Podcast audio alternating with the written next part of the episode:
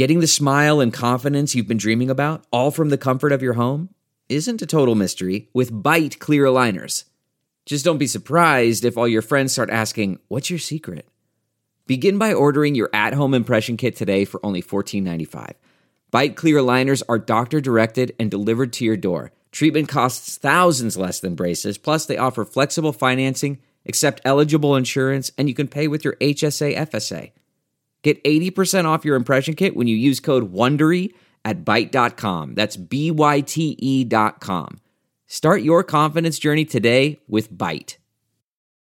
I had a pulmonary embolism. I had a blood clot in my lung three years ago. Wow. And I was put on the same blood thinner as Chris Bosh. I immediately started thinking about all the physiology, but I also thought, huh, I've got the same thing Chris Bosh has. And I'm sure you were saying it the whole time that too bad you're not a athletic 6'11 stretch four because you would have made a lot of money that way.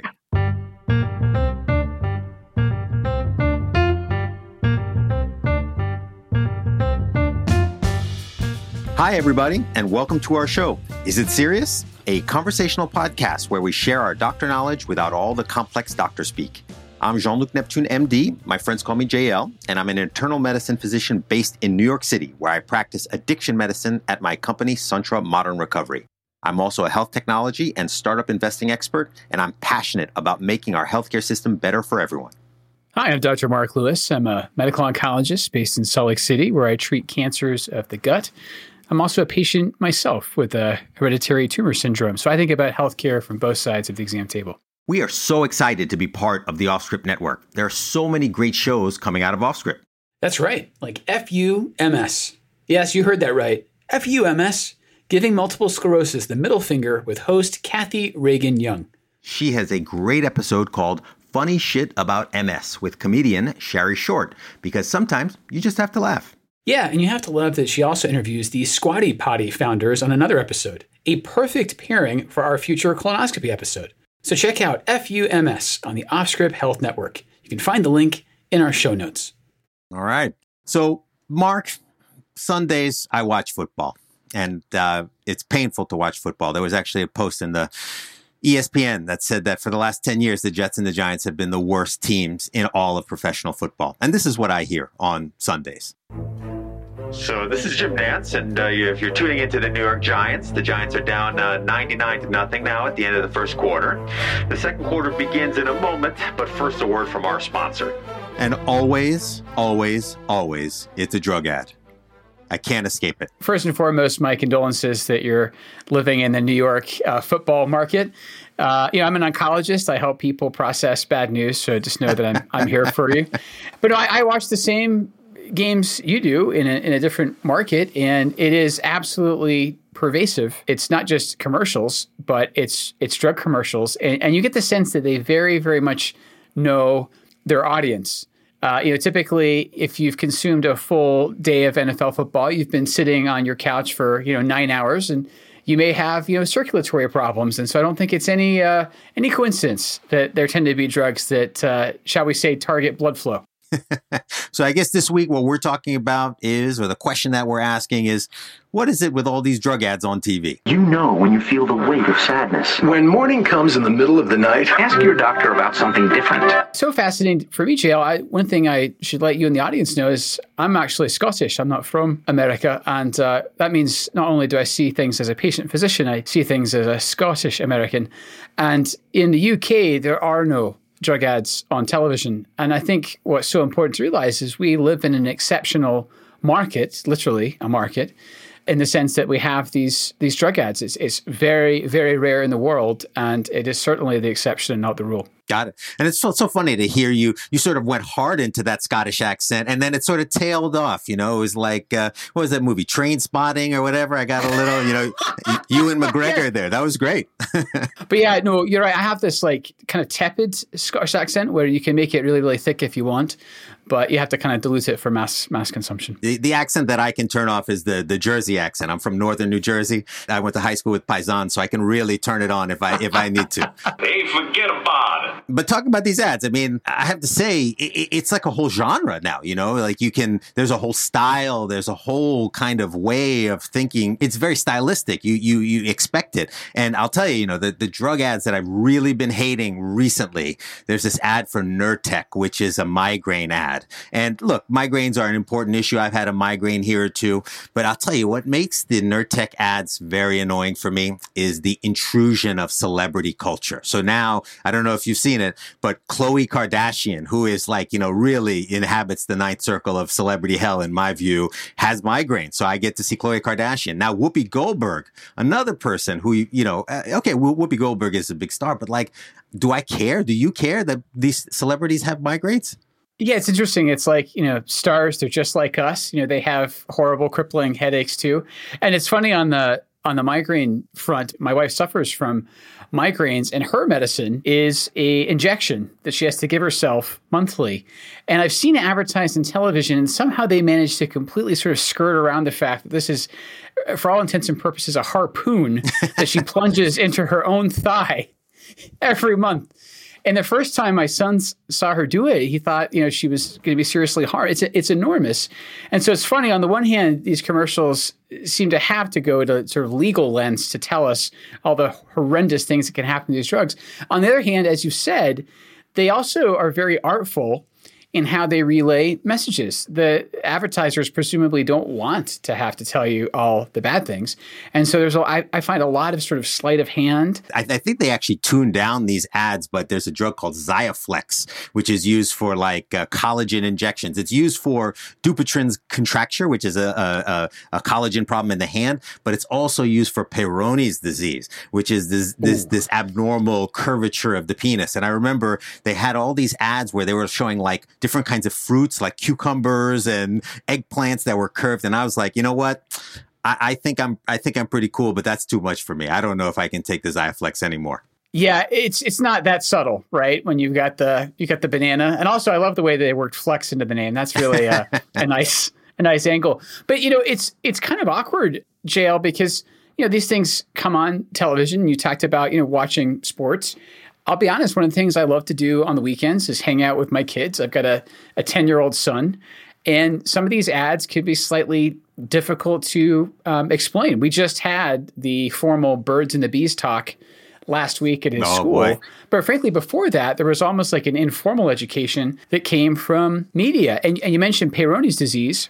You know, I live in Salt Lake City, famously a fairly you know conservative place, yep. and there are massive massive billboards on the highway here that are unavoidable that advertise Peyronie's disease, uh, refer quite graphically, as you say, to curvature of the organ, and it's a little tricky to explain that to your child at 65 miles an hour. I can only imagine. You know, it's funny. I, I live here in New York, so we have, you know, sort of homeless people roaming about, often screaming, you know, profanities at their top of their lungs. So I'm used to explaining that kind of stuff to my kids, you know, like, you know, but the, the other stuff is, is a little, certainly more challenging as a parent for sure. How old are your kids again? So I have a 10 year old uh, son and I have a 13 year old daughter. Uh, and as we might discuss, they are actually so tuned in now to these drug ads. So my wife's uh, a doctor, so it's a two physician family. We're a medical household, but it's not even the way that my wife and I talk professionally. It's the language, uh, the very specific phrasing of these drug ads. My daughter actually is an excellent mimic, and she's memorized uh, a lot of them. Uh, there seems to be a ton for psoriasis yep. in particular. We'll talk about that in the next segment. Sure. Mm-hmm. One time she asked me, Dad, how bad is psoriasis that you would risk taking this drug? Because, you know, the, the drug ad lists off, you know, the risks include and aren't limited to lymphoma, you know, reactivation of tuberculosis and hepatitis, death. Um, and she, you know, I think was trying to weigh that against, you know, how how badly affected is your skin. So it's an interesting um, balancing act that even our kids are picking up on. Sure, and, and so, sounds like a smart kid. My uh, my kids are 12 and 14, so right around that cognitive, you know, development level, and you definitely see that. And, and let's talk about side effects, right? I mean, you know, I, I remember as we were talking about this episode and getting prepared, you, you you made the comment like, there's no other product that you'll buy that give in a 60 second commercial is going to give you 45 seconds of the things that could kill you with this product, right? So it, that's that's a very peculiar thing that I don't think a lot of people pick up on, you know?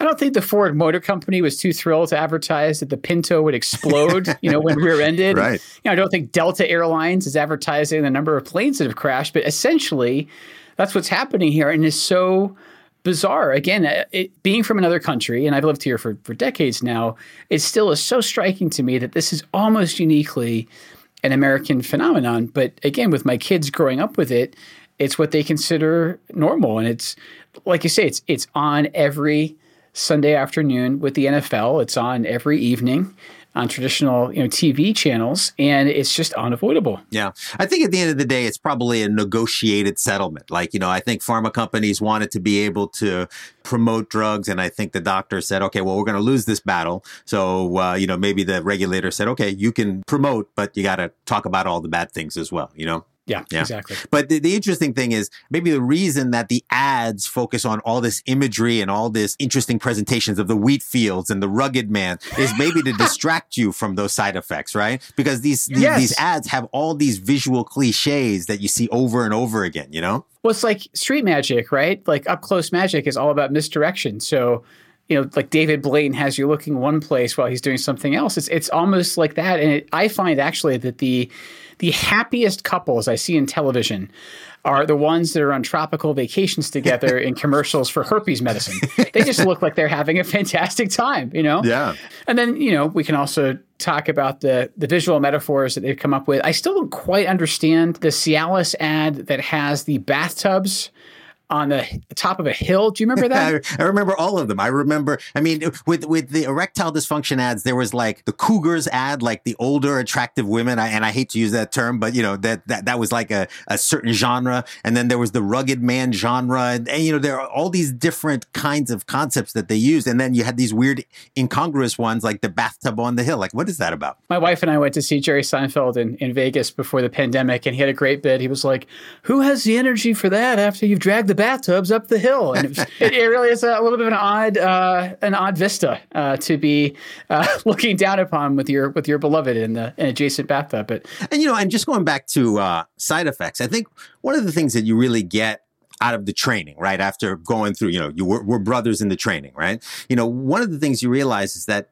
every substance you could ever put in your body is going to have a side effect. Like aspirin is going to have side effects. Tylenol has side effects. We don't think about it in that way. Uh, but I think that maybe a lot of people don't understand that like when you take some of these medications and again we'll talk about this in the next segment that are you know powerful drugs that are you know biochemically engineered, like they can impact your body in lots of different ways. Some of them are unlikely, but some of them are very likely. And it's it's interesting just to see that list of side effects because you know that some of those side effects are probably very very rare, but there are some side effects that happen more often, you know? Yeah, I completely agree with you and I'm very sensitive to this actually as an oncologist. So I'm a cancer doctor. One of the things I do, not the only thing I do, but one of the things I do is prescribe chemotherapy nobody, nobody wants chemo. And so the whole purpose of many of my conversations, especially when I first meet a patient, is to explain why I think they need chemo. And you can well imagine, JL, you just said it yourself. If I list off every single possible side effect, um, I hate to make it sound like salesmanship, but no one's ever going to come back. And it's all about couching it in relative risk. And I think the drug ads uh, lack actually a little bit of that or a lot of that nuance. You, you tend actually not to really understand how rare or or common a side effect is based on on those commercials. Yeah, and and and I can almost guarantee what you're going to say here. But the the the scariest patient to you, right? And we love our patients so much, is the guy who's read the whole package insert, right? And he spent he he has highlighted like the side effect section, and he gets to like the 35th side effect, and he's like, well, what about this one, right? You know, it's interesting as a patient myself I do believe in self advocacy. And it all comes down to what is your information source. The internet is a big place. I know there was, I think, a joke on The Office where Steve Carell's character said that Wikipedia is so great because you know you're getting the best information because anyone in the world can write it, uh, which I thought was such a great take.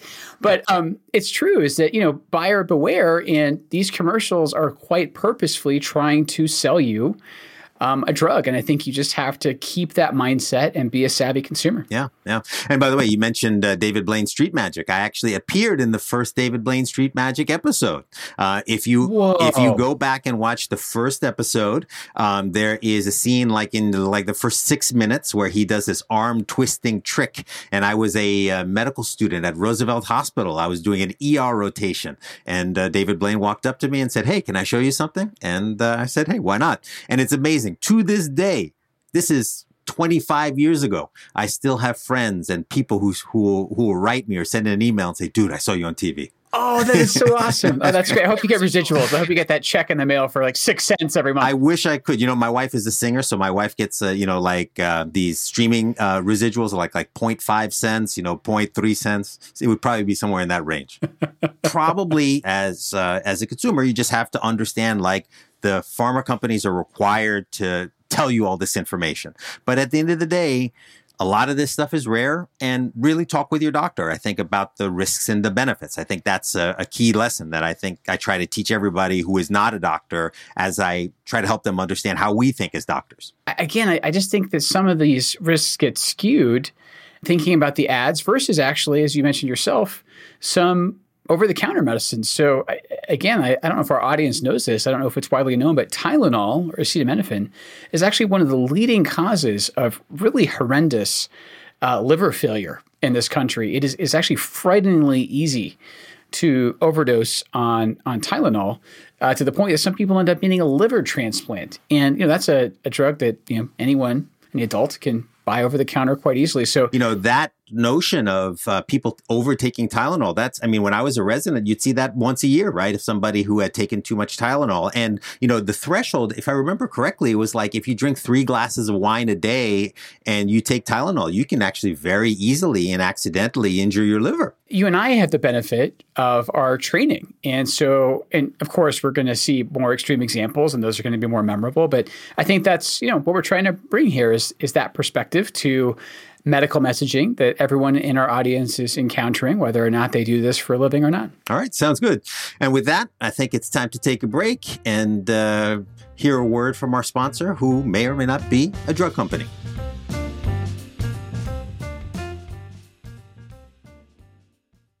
Delve into the shadows of the mind with Sleeping Dogs, a gripping murder mystery starring Academy Award winner Russell Crowe. Now available on digital. Crowe portrays an ex homicide detective unraveling a brutal murder he can't recall.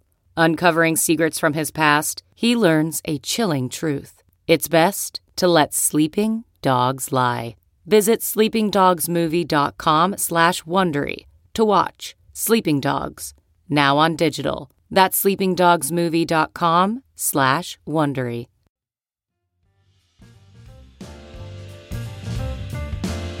You know, we were discussing earlier, JL, that this is not a normal phenomenon globally. To turn on your television and see, you know, direct to consumer or DTC ads, uh, that actually only happens in two countries. And it's actually fascinating.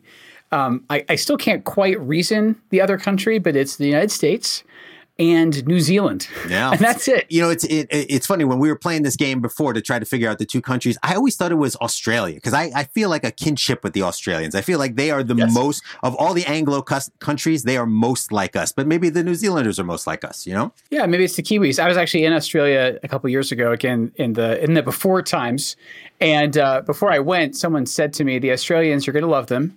It's like if British people grew up in Texas, and that was exactly what it was like. And, and I agree with you. I think in, in spirit, I, I, could see that you know ads might might work there, but it's just so interesting to me again that if you take the entire world, those are the two nations, and it actually shows in terms of spending. The Americans are, are 5% of the world's population, but we account for something like 60 plus percent of prescription drug spending. Sure. So, you know, that's why there's return on investment to have these ads. Yeah, for sure. And the funny thing too, right, is that this hasn't been going on throughout the history of medicine. This is a fairly recent phenomenon. For a long time, uh, pharma companies have uh, marketed to doctors. So, like, if you grew up in my house, you know, my dad was a pathologist. I know your dad was a doc. I used to see drug ads all the time uh, as a kid.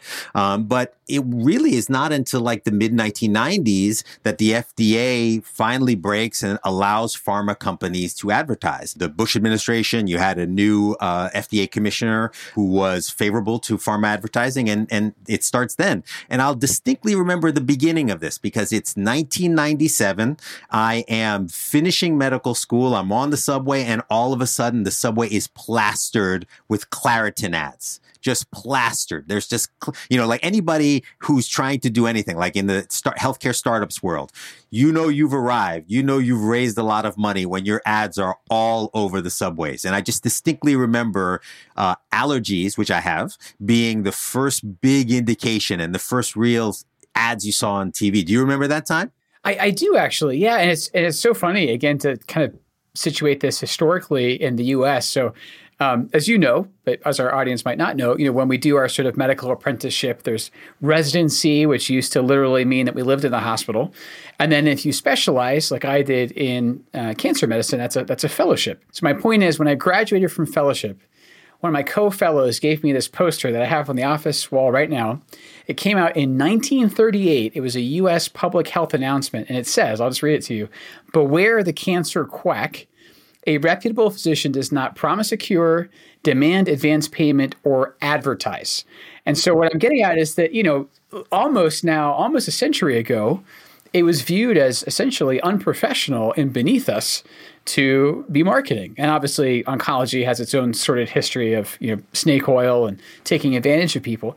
Uh, but you're right. I, you know, I moved to America in the late 80s, and um, I don't remember any drug advertising, really, as you say, uh, until um, I was going to college. And it's so funny too to, to kind of get your New York spin on things that you're seeing things on the subway. You know, I don't live in a place that has a subway system, but so I you know see billboards and I see television, and again, it's so pervasive that even our children, who you know often have limited screen time during that time, they are getting exposed, and uh, it's amazing just how uh, these messages are, are getting out there one way or the other. Yeah, and it's fascinating too. You know, it's not just pharma companies; hospitals too are big advertisers. So you know, I'm a Yankee fan, another unfortunate team to follow in recent years, and I can tell you, you know, if you look at Yankees advertising from the 1970s and 80s, right, old broadcast, it was you know man, manufacturers Hanover's Trust, like the big banks or Marlboro. Nowadays on the Yankee game, it is literally the three or four big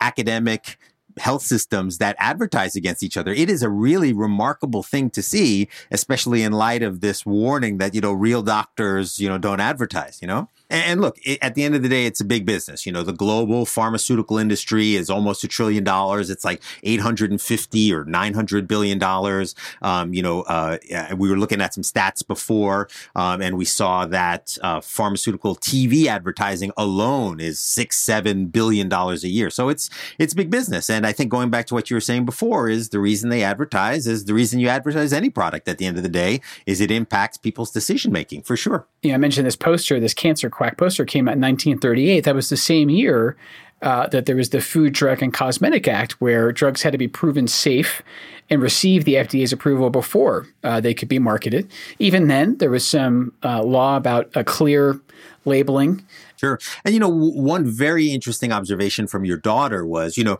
if every ad that you see, or you see multiple ads in a row that are for rheumatoid arthritis, right? Or, yeah. you know, for skin conditions or whatever, you, you, you think that those are really the primary problems that people have, right? Yes. We know as doctors, the number one is heart disease and number two is diabetes. Uh, but, you know, for, you know, if you were to watch the ads, you get sort of a skewed view of what diseases are most prevalent or have the highest incidence you know? Yeah, honestly, when I was reviewing the list of the kind of top 10 most marketed drugs, I would not have guessed probably, I don't know, eight of them. In my mind, I'm thinking, okay, prevalence. Like, what are the most common disorders that affect Americans? And then you actually look at the list and you realize, well, first, my first takeaway was, wow, we have a lot of inflammation in this country. like, and you can you know spin that however you want. You can say that our political discourse is inflamed, but um, I think we're painting with too broad a brush if we say, "Oh, pharma is bad." Pharma is not bad. In fact, so much progress uh, is due uh, to uh, the pharmaceutical companies, um, and, and I think there's lots of drugs that simply would not exist uh, because there would not be the incentive to develop them if it wasn't for our business partners. So I think that's important to kind of state here. Sure, for sure. On the other hand, uh, this is not a purely altruistic enterprise, and we know there is a lot of money to be made. I think when you look at the list of the top drugs, and I'll just go ahead and spoil the top one. The top one was Humira, which is fascinating to me, and not what I would have guessed. Um, I suspect uh, that there is quite a lot of money to be made in marketing that particular agent. And you know, for for listeners who may not be familiar with these new drugs, um, Humira is a drug that is actually a monoclonal antibody. This is the unbelievably advanced science that is specifically targeted at a substance that is not operating normally in the human body. So it's amazing science that is really changing the lives of people who had psoriasis, who had rheumatoid arthritis. So again, you start to see they're called biologics and those biologic drugs are heavily prescribed because some of these drugs have $100,000 a year price points. They're unbelievably expensive drugs. So I mentioned before my fellowship. So in training, uh, I did my training at the at the Mayo Clinic. There was one drug that cost $300,000 per dose.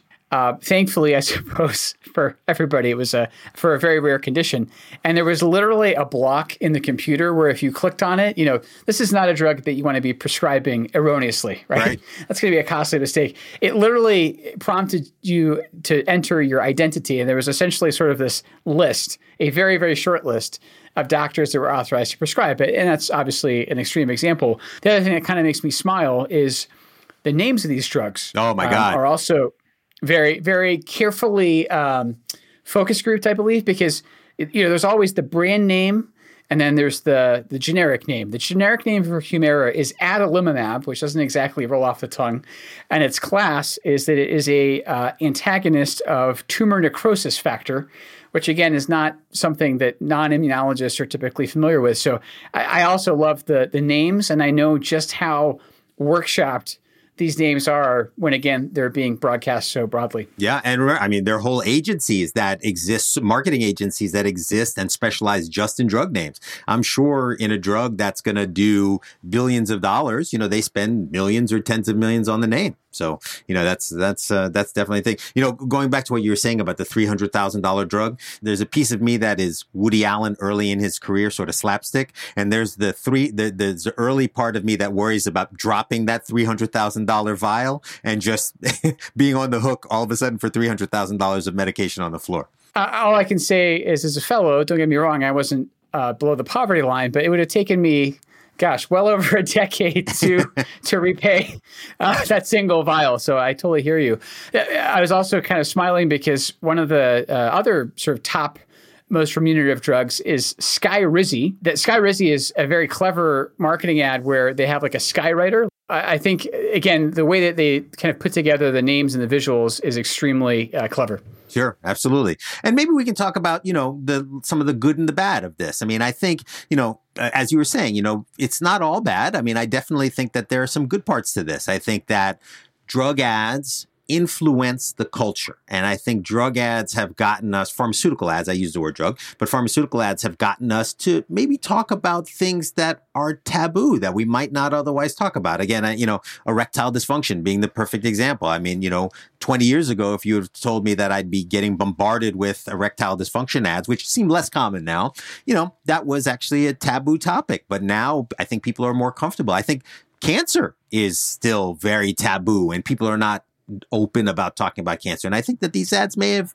altered the culture to some extent, you know? I, I could not agree with you more. And, and of course, the, the stigma that surrounds cancer is a huge concern of mine. And, you know, even not that long ago, I gosh, I think it was maybe the the 1960s uh, or, or, the 1970s, I think, is when the New York Times decided that they could actually print the phrase breast cancer. Oh, wow. So it was so taboo. And even reconstructing my own family history, JL, I mentioned at the top that I have a hereditary condition that resulted in my own cancer. You know, I can trace it back to my paternal grandfather, who was a minister in Belfast, in Northern Ireland in the 1960s. Wow. And the reason I have such a hard time reconstructing what happened to him was two things. Number one, his medical records have long been destroyed, but also it was just not something that you talked about. Yeah. Like it was it was truly stigmatized. And in some ways it still is. Like there's actually a lot of lung cancer that is not caused by smoking, Yep. for instance. Mm-hmm. And yet we have such a difficult time, an uphill battle culturally, decoupling those two things to the point that you know lung cancer patients have been horribly mistreated, as if anybody deserves their disease, and as if nicotine itself isn't horribly addictive. So I, I agree with you. You know, with almost everything, there's good and bad. I think, in as much as we might joke about the ads around erectile dysfunction and men throwing footballs through you know tire swings, it is actually good on some level uh, that men are now able to discuss this with their physicians and, and get help for a problem. Yeah. Uh, On the other hand, there there is a risk here, I think, of over medicalizing common issues. So, for instance, again on the subject of men's health, there's this really interesting debate around um, low testosterone, Oh, which has, of course, been sort of marketed now as low T, something very Sure. kind of catchy. And almost like a pharma creation, right? I mean, like how many doctors really talk about low T? That's not really a thing, you know? It's interesting, yeah. So for many years, you know, in my oncology practice, we actually, especially in the breast cancer population, treat women differently uh, before and after menopause. And that's because there's a lot of breast cancer that thrives on uh, hormones like estrogen and progesterone, and quite famously, those change before and after menopause. But men go through something not dissimilar called andropause. And I sort of wonder if this whole low T phenomenon isn't actually pathologizing something that happens to us fairly naturally. And that's it's so interesting. On the one hand, I want people, I really want people to have a good quality of life. On the other hand, I don't really like people being labeled with things that might not technically or truly be disorders. And and you're right, there's a, a huge debate about that. There's a a clinic near me that I won't name that almost exclusively exists to provide uh, testosterone supplementation, and it's not entirely benign. The more testosterone you have, the more blood you make. Uh, to the point that some of my patients actually have to go and donate blood because they have an excessive amount because of the testosterone. So it kind of everything is connected. Uh, the body's physiology thrives on balance, and sometimes we don't need to be um, adjusting these things as much as the again the ads might lead us to believe. Yeah. And, and I think you, you sort of hit on some of the bad stuff. I think what happens is, you know, I think the uh, pharmaceutical ads may lead to overprescribing. You know, um, I think that there's certainly a lot of self-diagnosing that goes on. You know, have you had these symptoms? Have you had that? And you know, as you know, as a physician, it can be very difficult to diagnose something. They're often the the symptoms overlap in in in terms of patterns. But I think the the big thing, and and you certainly experience this as an oncologist, is is sort of this weakening of the patient provider relationship. You know, like as you were saying, if your doctor doesn't know this, it's really unlikely that your doctor. Like, what was the example you used? I can't even remember. Yes. So I guess the the maybe slightly more technical term I would use is therapeutic alliance. This Uh-huh. idea that you have a relationship with your patient and it is built on trust. And as I said earlier, to give somebody chemo, or more importantly, actually on the patient side, to receive chemo, there is a lot of trust in me to accept what some people would not unfairly call poison, right? So what I'm getting at is there's a there's a drug ad quite famously for a product called Neulasta, uh, which is basically something that boosts your bone marrow and encourages your body to make more white blood cells after you've been given chemotherapy that will weaken your immune system. And it boggles my mind, JL, every time I see it on TV, because just like you, it comes on a lot.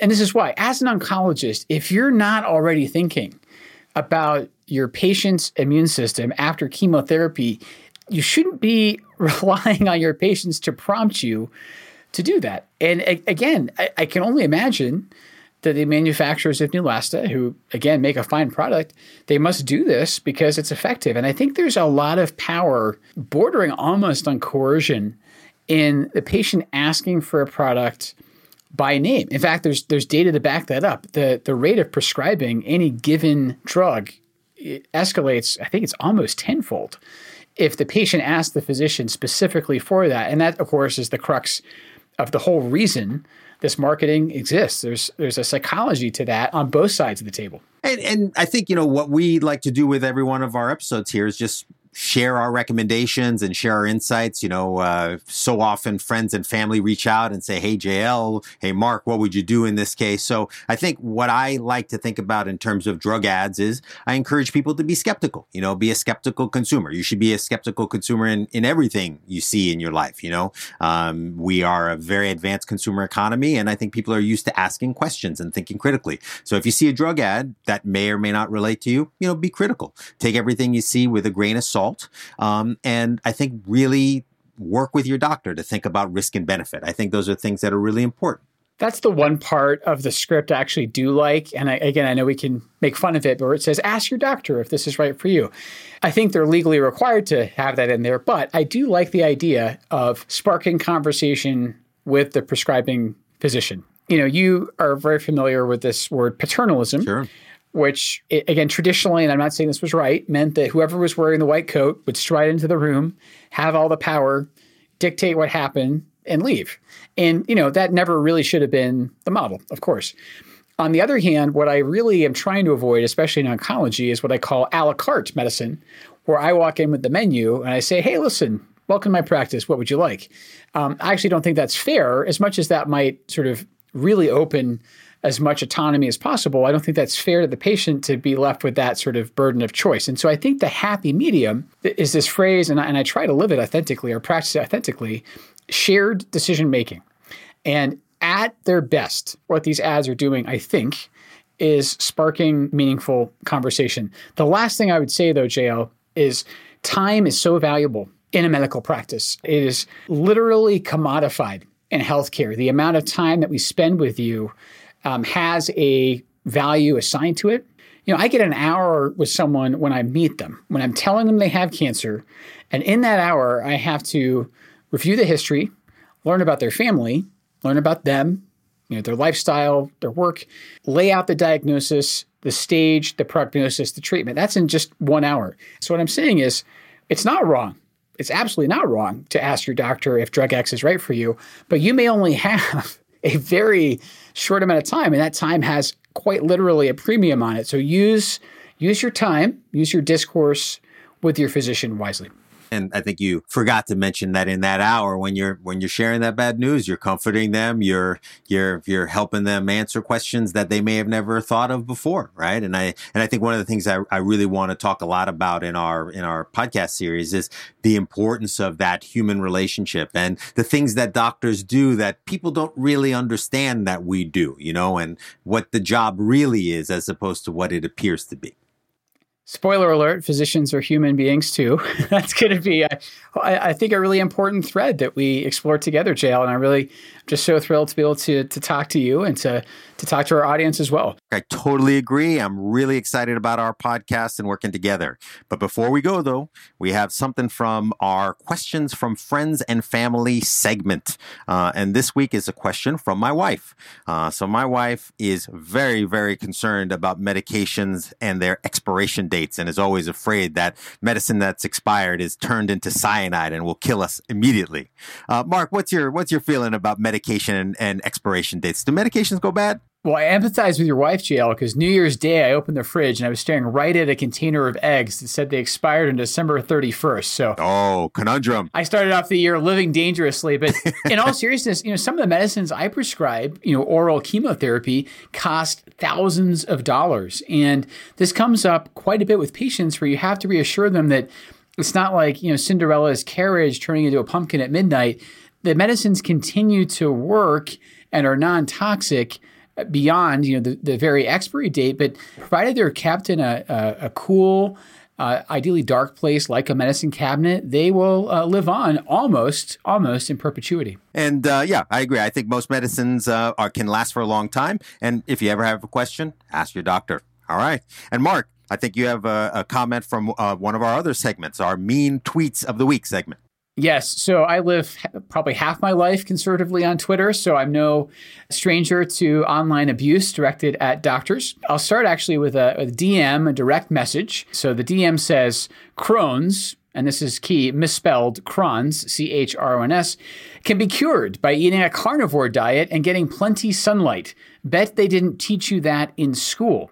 Oh, and the boy. context, yeah, the context here is this was sent to a gastroenterologist, actually a very good GI doc at Dr. Harry Thomas, who responds by saying, I've spent over 10 years dedicated to the care of patients with Crohn's disease and ulcerative colitis, but only just learned that there apparently is a cure thanks to this Bitcoin trader in my DMs, which I thought was so beautifully put. You and I, when we encounter disease, we would love to be able to cure it. And this this definitely happens to me in oncology, people suggesting I've overlooked a cure for cancer. My response is, and this is, I hope, the farthest thing from glib, we cure what we can. And the key, I think, is not dismissing everything as snake oil or false, but really subjecting any remedy to the same standard of evidence uh, that we would apply to our own you know, conventionally vetted treatments. And I think that is perhaps what's missing in this online dialogue. Obviously, there's not a whole lot of nuance here, but you know, this this doctor who spent his career dedicated to inflammatory bowel disease, of course, he's not going to overlook what sounds like actually a very straightforward uh, solution to the disease that bedevils his patients.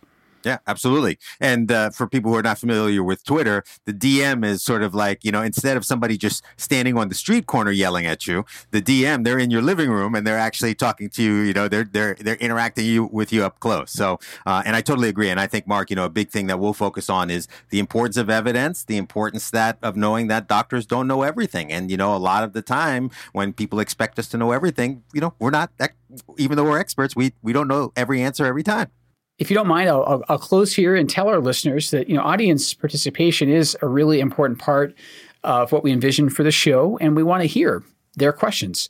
So you can reach out to us at on Twitter. JL, you want to tell them your handle? Sure. I'm just Jean Luc Neptune uh, at Jean Luc Neptune, uh, J E A N L U C N E P T U N E and I'm at Mark Lewis, MD. And we'd also encourage you to call us at Offscript Health and leave a message. We have a voicemail line, and we're going to use some of these recordings in the show. We're going to use your questions to prompt our conversations and hopefully give you meaningful answers. And our number is 855 Audio 66. Uh, with that, we thank you so much for listening. And finally, I'll end with a disclaimer that while we love talking about medicine and healthcare, we want you to remember this show doesn't provide medical advice. And just like the drug ads, if you have questions, we want to make sure that you ask your doctor. And with that, thanks so much for being here. And please join us next time for Is It Serious? That's all for now. If you like this show, be sure to subscribe, leave a review, follow us on social, and tell all of your friends to listen. Do you have a medical question or concern? Ask us by leaving a message at 855 Audio 66. That's 855 283 4666. Or you can email us at isitserious at offscript.com, and we might just use your question in a future show. Is It Serious is a product of Offscript Health. We are a healthcare engagement company built for patients and caregivers by patients and caregivers. Our executive producers are Matthew Zachary and Andrew McDowell. Our senior producers are Joey Brenneman and Ariel Nachman. Our hosts are Dr. Jean Luc Neptune and Dr. Mark Lewis. Our researcher is Emma Gomez, and our sound mixer is Kyle Moore. For advertising and media inquiries, email media at offscript.com. For more information, visit offscript.com.